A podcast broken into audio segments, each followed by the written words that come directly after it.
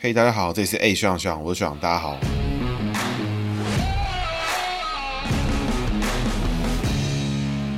哈喽，大家好，这是 A 学长学长，我学长，大好，学长又回来了。那今天呢，这个是选后的特辑啊。那这个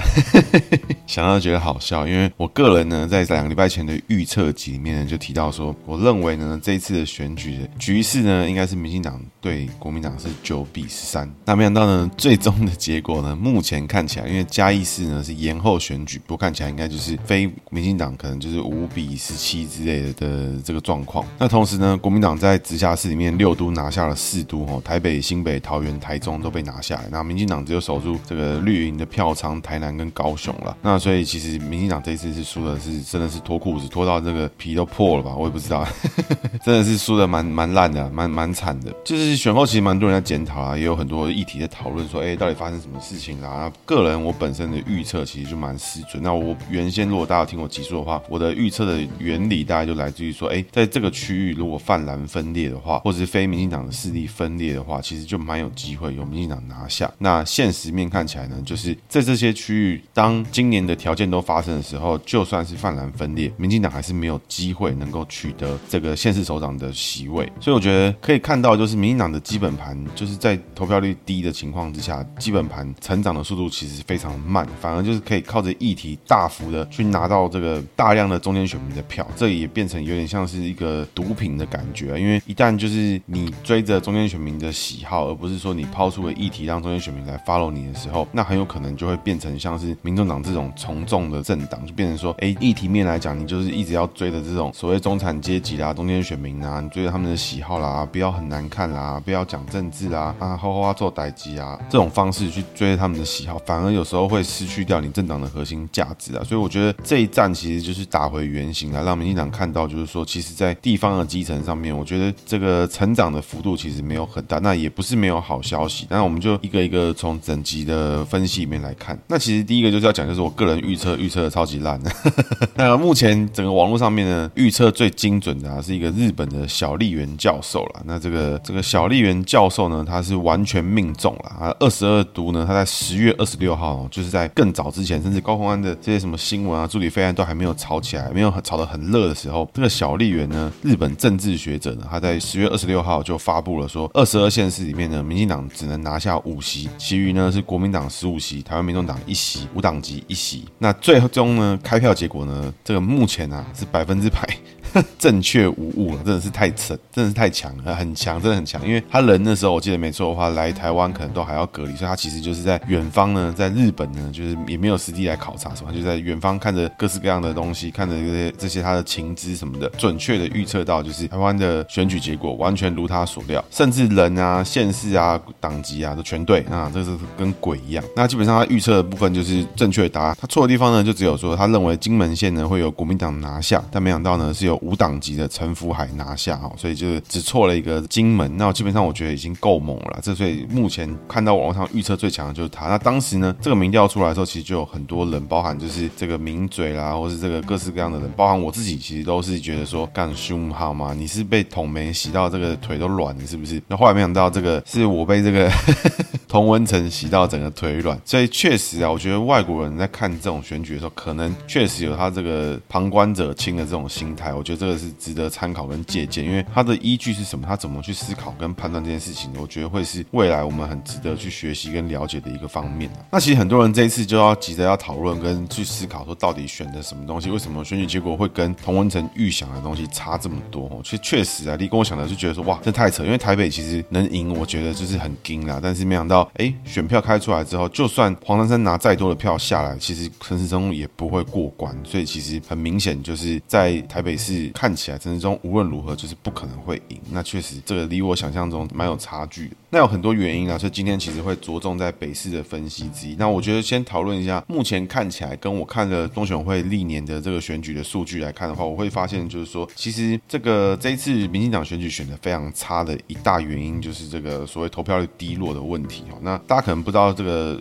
投票率低是低到什么程度哈。那基本上呢，二零一八年的直辖市市长选举呢，那时候投票率呢是六十六点一一趴，就大概六十六趴左右。县长的选举部分呢是有投票率呢是六。十八点八九趴，就将近七成了。那但是呢，在二零二零年的总统大选跟立委的选举里面呢，投票率呢是七十四点九趴，也就整整差了五趴。那在二零二二年呢，在直辖市的选举里面呢，这次的投票率只有五十九点八六趴，就是完全不到六成。这样严格算起来的话，你会发现少了将近一成的人去投票。那在这个县长级的话呢，也是变变成五十九点八六趴，少了大概八到九趴以上的人去投这个票。也就是说，每大概十一、十二个人就有一个人，哎，他以前有投票，但是他没有这次没有去投，所以这个票其实少的非常多。因为假设以台湾的总投票人口呢，大概是在这个一千八九百万之类的吧。那如果你少了可能将近一成，也就是他将近就少了一百万票左右的票数出来投。这个趴数里面来看的话，很多人就跑不见了，就不用去投票。那有的就觉得这选举可能就算了，或是就是也没什么好投的。那我觉得有原因有很多了。那我个人会觉得投票率低是这一次民进党输到脱裤子的一大重点。那我觉得这有很多原因会导致投票率低。那我个人会觉得原因就是因为它有一个很鸟蛋的循环。那我的观察就是说，哎，投票率低，所以就大家都觉得说这一次的选情很冷嘛，然后就也要投不投好像也没什么差，然后就回归到两党的基本盘，就蓝绿大党的基本盘，或者是民众党的基本盘，或者时代力量的基本盘，就大家推出自己的基本教义派的人出来投票，所以这些理念就变成就是说，你要把大家找回来，你的议题跟你打的方向就会变成很切对方，或是很保护自己的主张，所以这边议题的话就会变得更显得是壁垒分明，就是回归基本盘，蓝绿归队的状态。那为了要炒热这个选情呢，大家就会挑议题出来打，但是呢，这个议题如果没有打中，或是没有打到要害，或者是打出来之后，哎，其实没办法去做直接的证明跟讨论的话，哎，就会变成说，哇，好像就是打得很难看啊，政治抹黑。所以这整个前面开头就是从这个最开始的时候，我觉得民进党开局呢就已经开到有问题。那我觉得林志坚其实蛮可惜的哈，这一次呢，我觉得他应该就会是最大的战犯之一了。那我觉得他只有一个机会啊，他的机会呢就是在学位跟论文的议题上面呢找回自己的主导权，就是透过第三方的认证去认可说他的论文是没有抄袭。那目前看起来是机会蛮低的。那他没有意外的话呢，就会成为这次民进党的最大的这个战犯之一啊。那为什么呢？原因就是因为在任期还没结束的时候，在选举都还在很低调，刚开始酝酿的时候呢，其实林志坚的新竹市就喊出了竹竹合并的这个议题，喊出大新竹市啊要去升格啦，没想到衍生出来了很多像是什么这个人口不足啦，还要去修地方自治法啦，很多这种问题。那后来呢，哎，这条路断了之后呢，就他又被征召跑去选桃园市长，他去征召过去之后呢，又被抓到这个论文议题，然后开启了这个全台湾的大论文时代。所以这个时候，有没有各位有没有发现一件事情，就是说，哎，大家觉得说，哎，论文可以打，然后回归基本盘，然后炒热议题，所以就挖更多人的论文出来，找了更多论文之后，开始就开始取笑别人，哎，针对别人的论文去做攻击，所以导致就是大家论文大战之后，哎，一片混乱，完全不知道大家在干嘛。所以这时候可能一般来说对政治比较冷感，因为大家不要觉得说，哎，这个常听节目的人一定是对政治比较有关心的人，所以大家就会觉得说，哇，这个很严重啊，大家都一样烂啊，为什么只是在讲林志坚什么的？但是对于一般人来说，他就没看到，他只看到林志坚被台大弄掉嘛，对不对？那他也没看到其他什么大事，他就觉得说，哇，这个民进党为了要打这一题，然后硬打很多论文事情，造成很多东西，哎，就事后呢，这些论文通通都没事啊，只有蔡壁如倒掉，而且蔡壁如倒掉，他们还会说什么国家机器等等的，所以就会导致说，哇，看起来就是一场混战。但其实对于同温层，对于这个既有支持者来讲的话，这是一个这个主张，这是一个必须打的议题，必须打得轰轰烈烈。但是对于可能相对冷感的人来讲，就会觉得说，哇，这是一个不知道你们在干嘛的议题，所以看起来就觉得很烦、很讨厌。这是我觉得一个阶段了。那打到后面之后，开始就有更多乱七八糟的这种议题开始打，比如说这个蒋万安他爸什么去偷情啊，什么什么信不信蒋？我觉得这也是当初我们其中有一集有提到的那种相关的内容。所以，但是对于基本教育派或者对于这种比较始终的支持者，你就会觉得说，这个议题是有讲到我的点，但是因为选情冷的关系，这个议题其实没有相对的可以扩散到中间选民，反而会觉得说，哇，都在选这个，你们居然没有讲一些正经的话。那当然讲到这边的时候，可能会有人觉得说，哎，我怎么都在检讨民进党、检讨台派的支持者？但确实啊，因为对方作为攻击的角色，因为目前呢，中央执政还是由民进党执政，那地方或是在野党就是由国民党去做攻击的角色，就是抨击民进党的施政不力啊等等。所以作为防守方啦，你当然就是你是负责防守的嘛，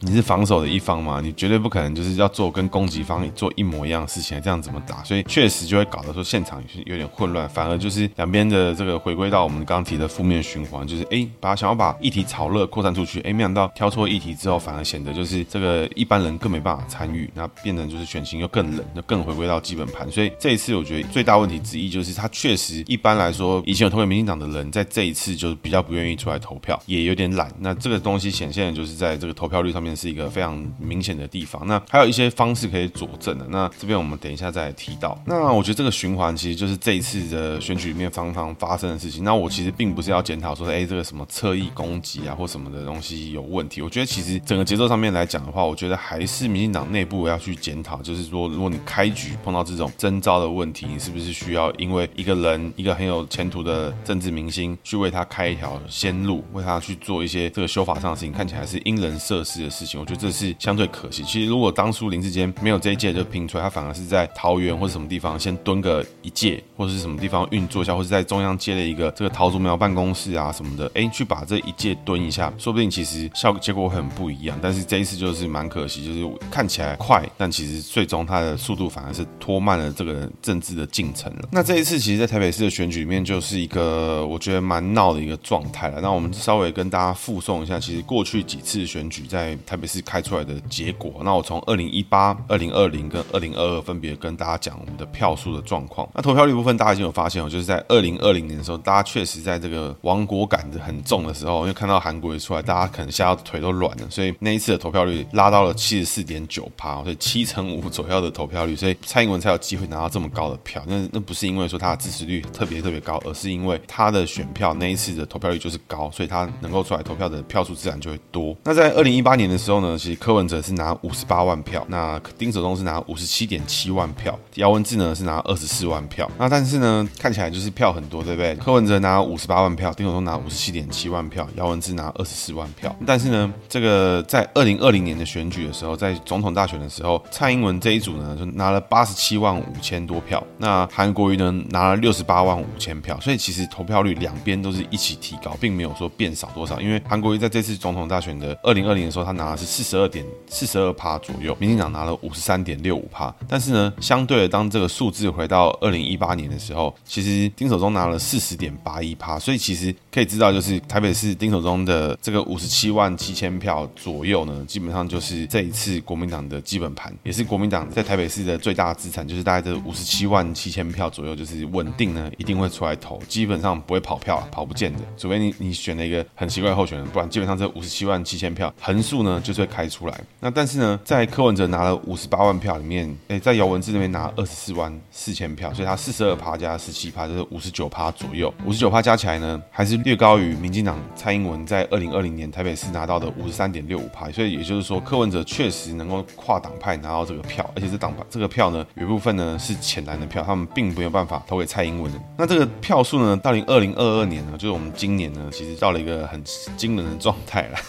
那怎么说呢？那这一次投票呢，这个蒋万安呢拿了五十七万五千多票，四十二点二九趴的得票率哦。黄珊珊呢拿了三十四万两千票，二十五点一四趴。陈时中呢拿了四十三万四千五百五十八票，三十一点九三趴，大概就三十二趴上下的这个数字。所以各位看到这个五十七万票呢，就是国民党的必拿票、必开票，而且看起来还因为蒋万安的原因加持哦，多了大概一趴至两趴的选票跑到蒋万安那里去。因为过往其实台北市呢，大概国民党呢就会拿了四十趴到四十一二趴这个上下，但是蒋万安呢开了四十二点二趴，那陈时中呢拿三十一点九三趴，其实是三十一点九三趴，数字呢还是不是很好看，反而黄珊珊呢是相对亮眼哦，但是呢也可以看出柯文哲的票数呢并不能够扩散出去，因为柯文哲其实一直想要当反绿大将军，而且他其实在二零一八年还可以骗台派跟中间选民，但是呢在二零二二年的时候看起来台派的票是已经完全呢不可能跟黄珊珊共存，所以这一次呢其实二零二二年的黄珊珊的选票呢相对。于二零一八年柯文哲的选票呢，民众党这边呢，基本上直接少掉二十四万票左右。那蒋万安呢，其实是扛着这个投票率下跌的这个情况呢，只少了两千票，所以他其实本身蒋万安还是有能力把票开拓出来，在大环境不佳的情况下，他还是可以把票开出来。陈时中呢，比上一次的姚文智的二十四万票多开了十九万票，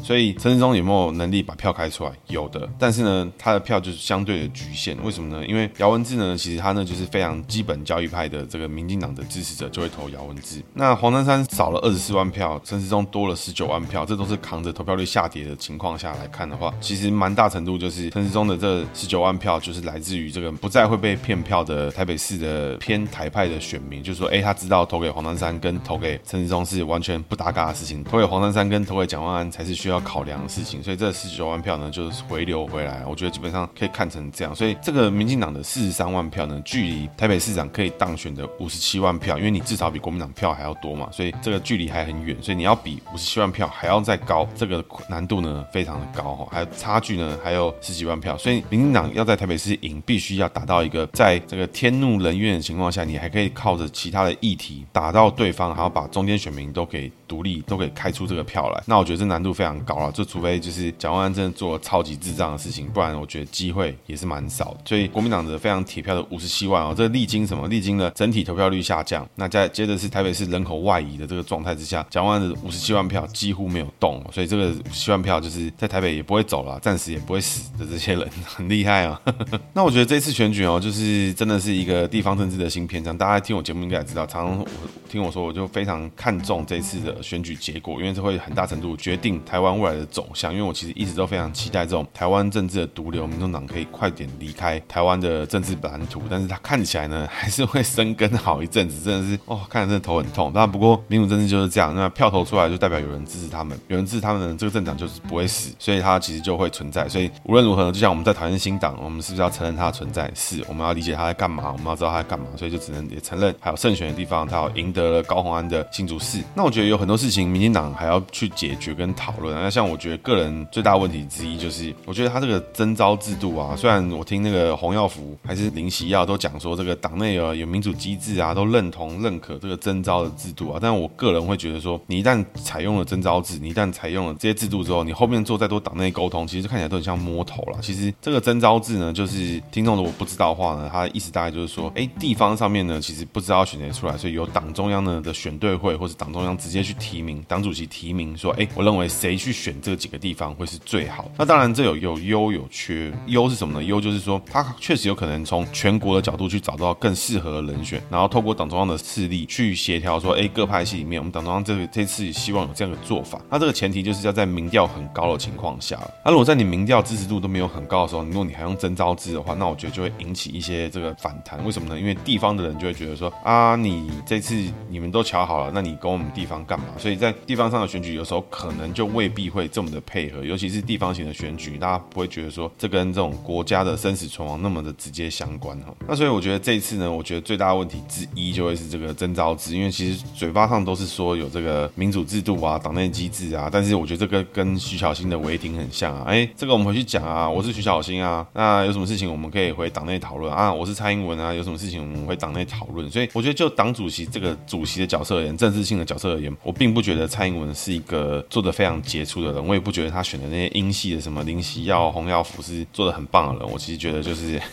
哎。不知道该怎么说。如果大家有听我节目的话，常听应该也知道，我对这个对英系的这些人，包含有没有真的英系存在，我都是一直保持着这个存疑的态度。那所以我觉得，我个人来看的话，我会觉得，哎，地方上面组织上面的动员，如果或是没有开出来，其实很大程度都是跟这个地方是有关系，但是也是有惊喜之处啊。那惊喜之处是什么呢？我们等下再跟大家分享。所以其实这一次的选情，在整个全台的空战上面来说的话，其实最大问题就是说，各个政党其实对于执政的成果，对于疫情啊，对于防疫啊，对于各式各样的这种全台的候选人的议题讨论呢，其实很多时候就是直接先攻击民进党，攻击民进党在黑钱，攻击民进党在干嘛？其实从 YouTube 啊，从这个什么抖音什么小，就是各个什么网红啊，都不断的，大家都是拼了命的在开干民进党。那大家都民进党反正被打也不会怎么样啊，你去告他，就说你是国家机器，反正还可以冲一波流量。所以大家其实就把民进党当往死里打。那确实民进党也蛮多地方做的就是这个，第一个是你做好了没跟别人讲，再来是你做的不怎么样啊，还被人家抓到。那我觉得这是。很有很多问题，那就是确实你在疫情这种全球每个大型的执政党都会碰到这种乱流的情况下，就是大家都没有过得很好。那时候，那民进党还夹了这个作风，而且他的做法还是偏强硬，偏怎么讲？你会觉得他比较阿拔一点，比较强势一点的角度去处理很多议题的时候，哎，这时候难免就会有很多声音跟很多这种反对的力量跑出来。那大家其他选民都会觉得说，哎，我们站在这个台湾角度，其实一定要支持民进党。但是对于更多人来说，他会觉得啊，这次投投给你又没有没有利益，那我。干嘛一定要去投？不投我也没差之类，所以就变得其实情势变得相当难以预测了。那总结这个选情里面，我觉得这一次最大问题就是在空战上面的失利，跟包含他开局上面有点问题之外，最终呢导致就是说，哎，选情冷到回归基本盘。那你回归基本盘之后呢，就变成其实全台湾大部分的基本盘都还是以国民党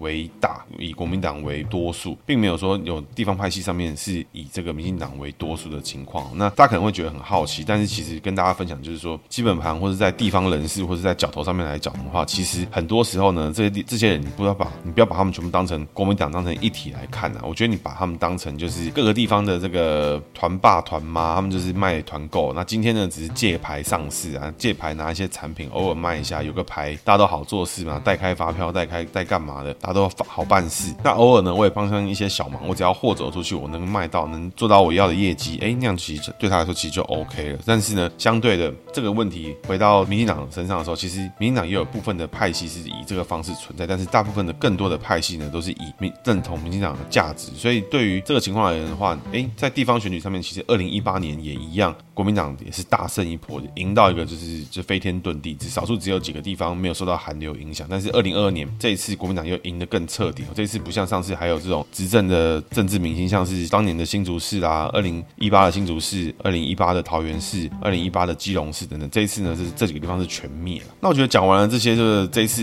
民进党跟台派这种死的比较难看的这种状况来讲，说到这个脱裤子脱，脱到我都觉得有点幽默的一个状态啊。那个人看一看是觉得就是这帮民进党 QQ 了，那也不用说什么检讨选民，因为我觉得其实呢，这是一个集体智慧的呈现。那现在呢，你会说不出个所以然，但是有可能这就是最终集体智慧。这个 AI 大数据有没有？每个人都做好他政治的运算，每个人都做好他政治小算盘的算术，算完之后，哎，大家各自的想法之后，哎，民主呢就是这个集体政治的呈现。所以这个我并不觉得这真的是一个大坏事，反而是一个很好的机会给民进党去检视他自己到底什么地方是错，什么地方是不对。国民党什么地方做得好，国民党什么地方做得不好，两边都是一样的情况。那民众党也是。那其实这次的选举还有很多亮点存在啊。其实大家如果不知道的话，我跟大家分享一下有哪些亮点在哈。那其实这次大家会觉得说，哇，民进党大败，民进党说要脱裤子啊等等的这些情况，其实呢，哎，在地方的议会里面呢，其实民进党选的还蛮漂亮的哈。那整体的席次来说的话，呃，国民党的议会议员的席次呢减少了二十七席，民进党呢增加了三十九席。那时代力量呢少了十一席，那过去好像是什么十六席还是十七席，现在变成六席而已。那亲民党呢少了五席，民国党呢直接不见了，消失了。绿党呢少两席，台联少两席。那民众党呢增加了十四席。那所以呢，整体来看的话，其实在全台湾的议员上面呢，哎，反而民进党是进步很多的哦。那国民党是退退步的。那到底为什么在县市首长上面，民进党大量的落赛，那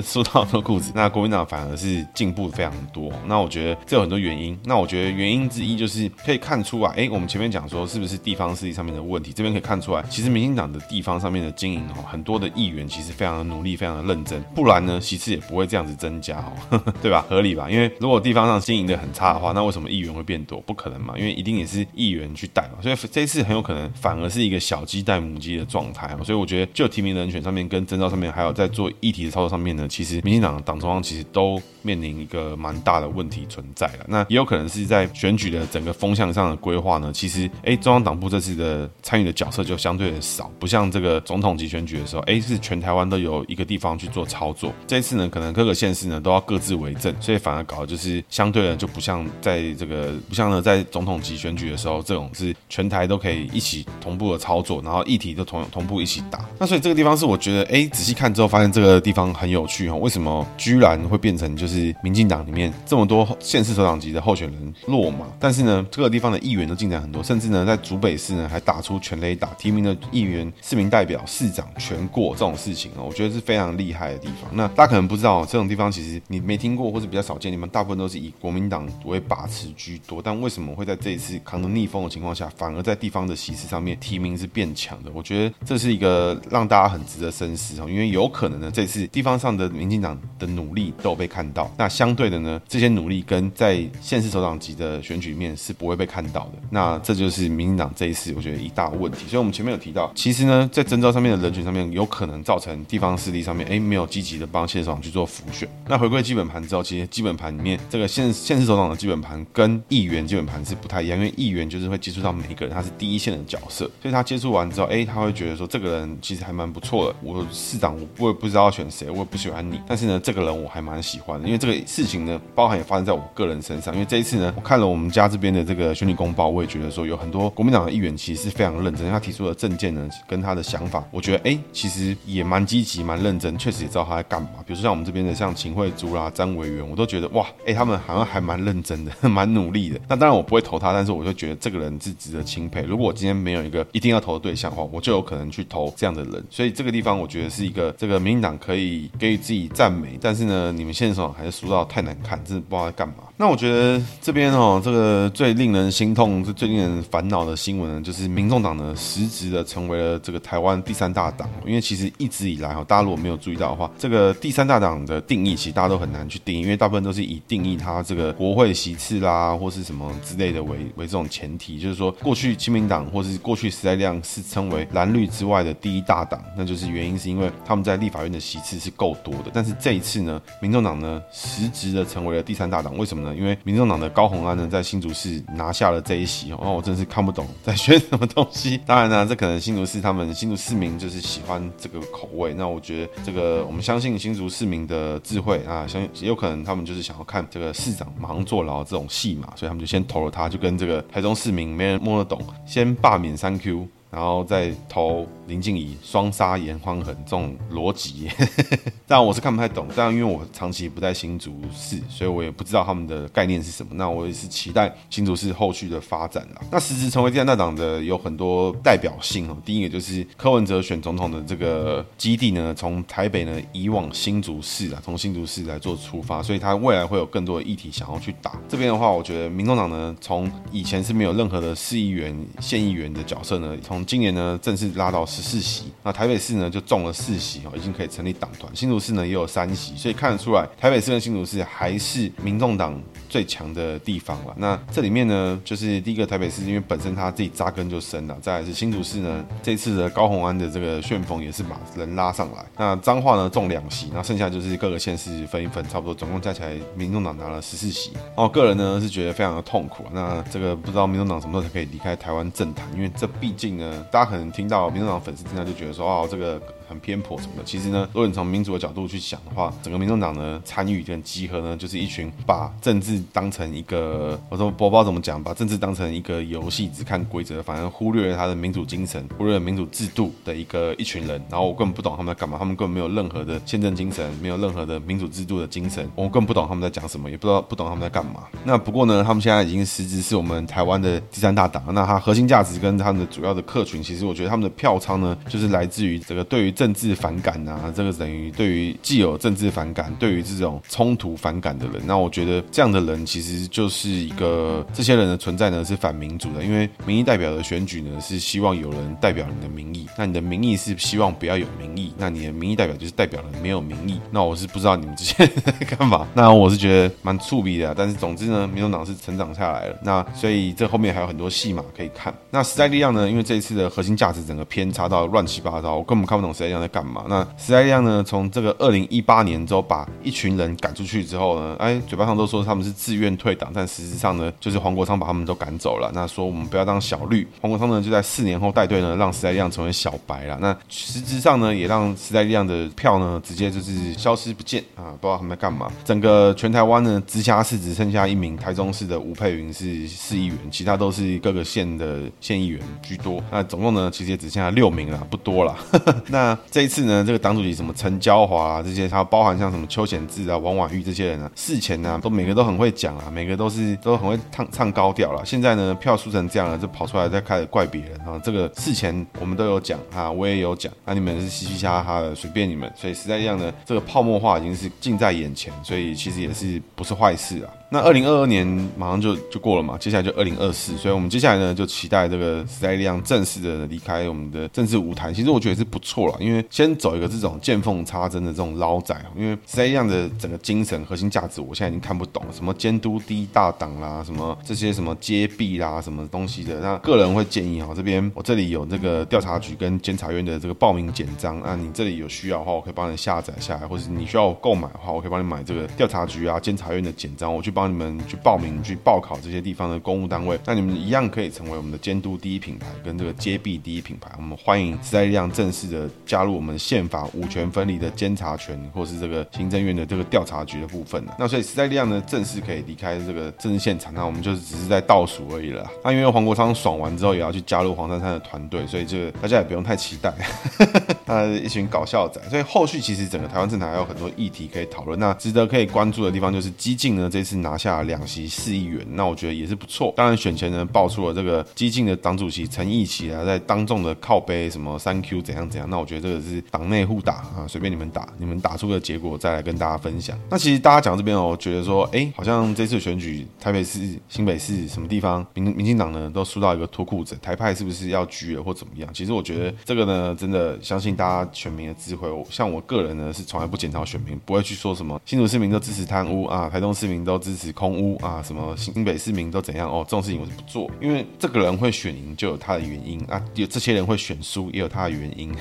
民主就是这么刺激，这么有趣，这么好玩。因为赢的时候我就没看你们这些人问这些问题嘛，赢的时候每个谁不是这个鞠躬绝尾，赢的时候谁不是满门忠烈，对不对？所以这个没什么好讲，输就是输，赢就是赢。所以之后呢，就跟蔡英文讲的一样，这个收拾心情啊，继续打下一站。民主就是这样，没有让你去那边靠北靠北的时间点。那后面还有很多问题可以值得去关注跟去欣赏跟看的，因为我觉得接下来呢会很有看点。为什么呢？因为接下来民进党呢面临了实质上的世代交替，因为蔡英文的世代呢正式的要结束，所以下一任的党主席他必须肩负起接起这个败局的党主席，同时呢他也要接起蔡英文之后，民进党是不是能够再接着在总统这一席拿到执政的权利？那同时呢，这个这一席的党主席跟这个就战斗位置之外呢，刚提到总统的部分呢，他还要面临很多对外的考验，还有对内呢要怎么样去处理未来派系的变化？因为这一次里面有非常多的县市呢，诶，很多工作者这个党务机关啊，他们可能都在那个地方工作了八年，诶，他们这些人现在要去什么地方工作？他们要去哪里去发挥他们的专长？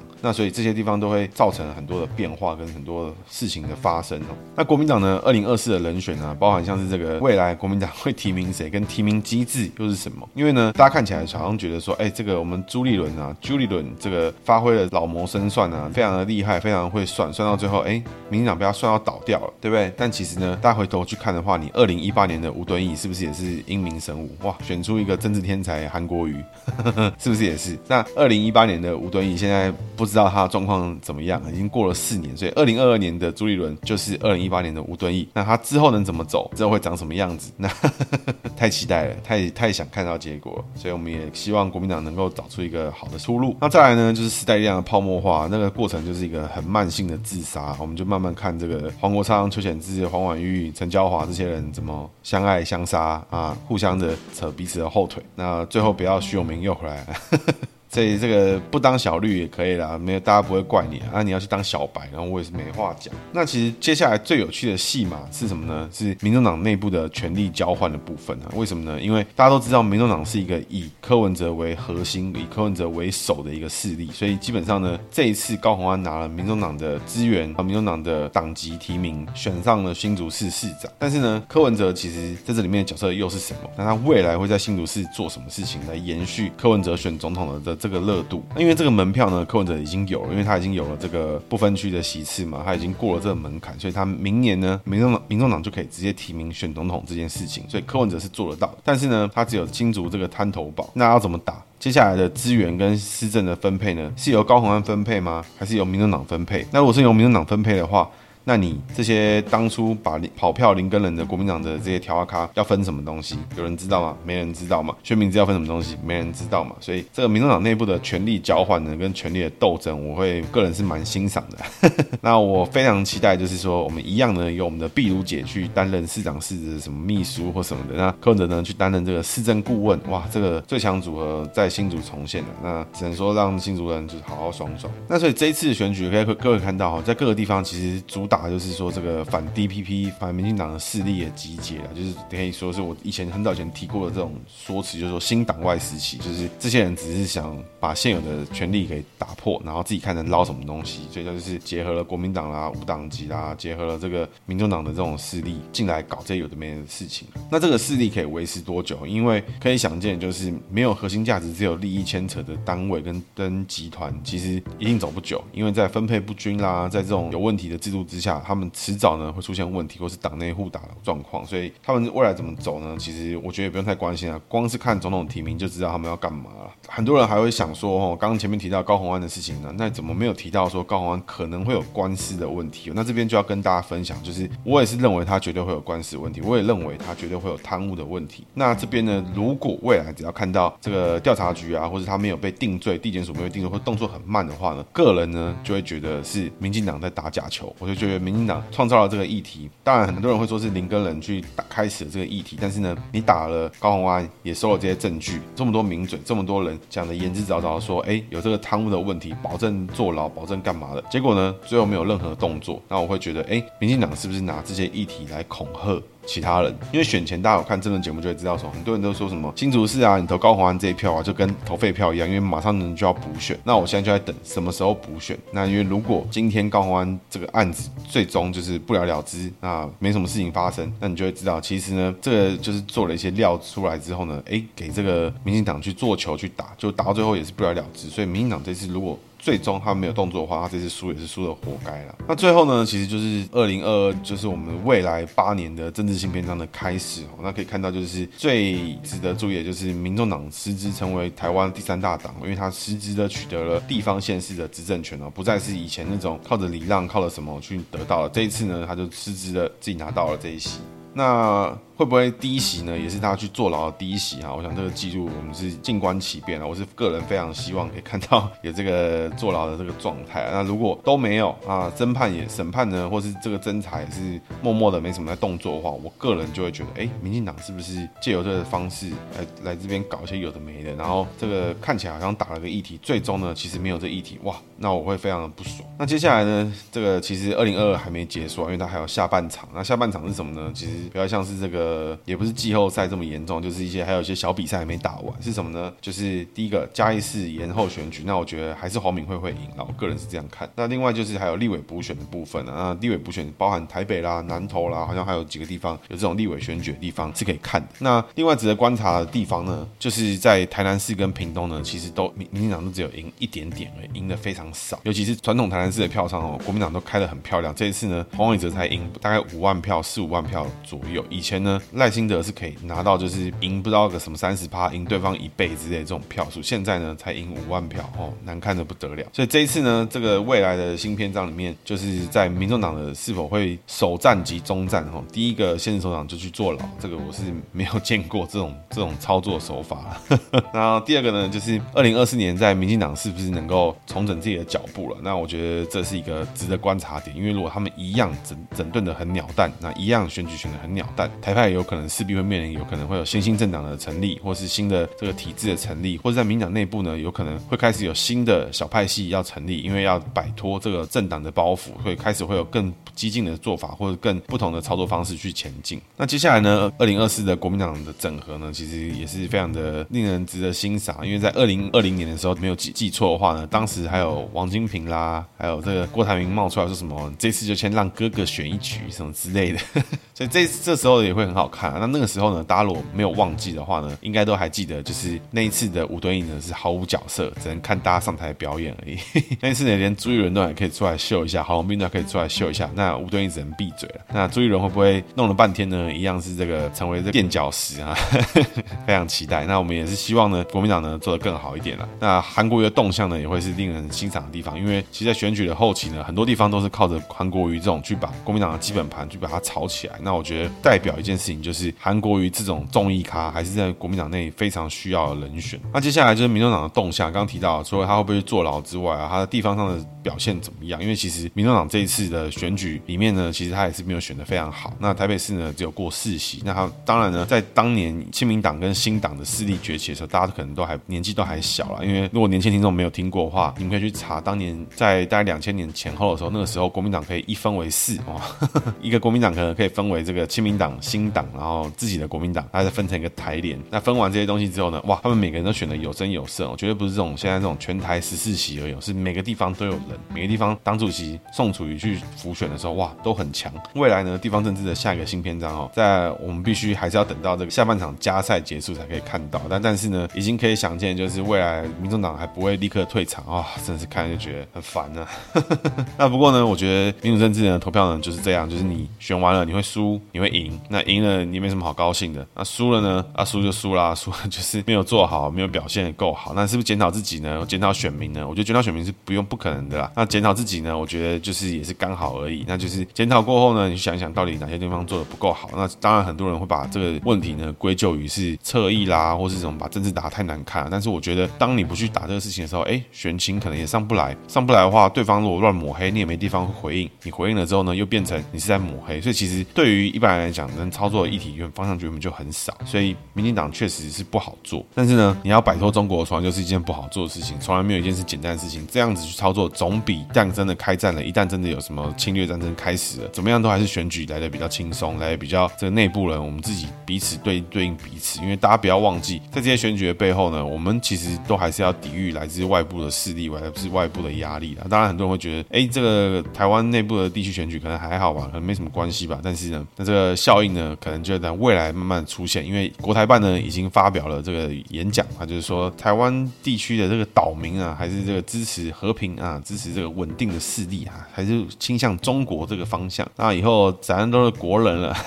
没有啦，这咱都国人是我自己家。但是呢，相关的这种发言，其实国台办已经开始在发表。所以其实最终呢，台湾人还是要面对自己做出的决定跟自己的抉择。那我个人会觉得，这个选民的集体智慧呢，还是非常厉害的，是我们一般人看看不懂的东西。但是呢，每个人都经过精算之后，哎，最终算出一个最合情合理、最好的方式。那我觉得，哎，希望大家持续关注我们二零二二的最终还有一个尾盘还没结束哦，十二月十八还有一个嘉义市选举，那之后呢，还会有各地区的立委补选。以上是今天节目，谢谢大家，大家拜拜。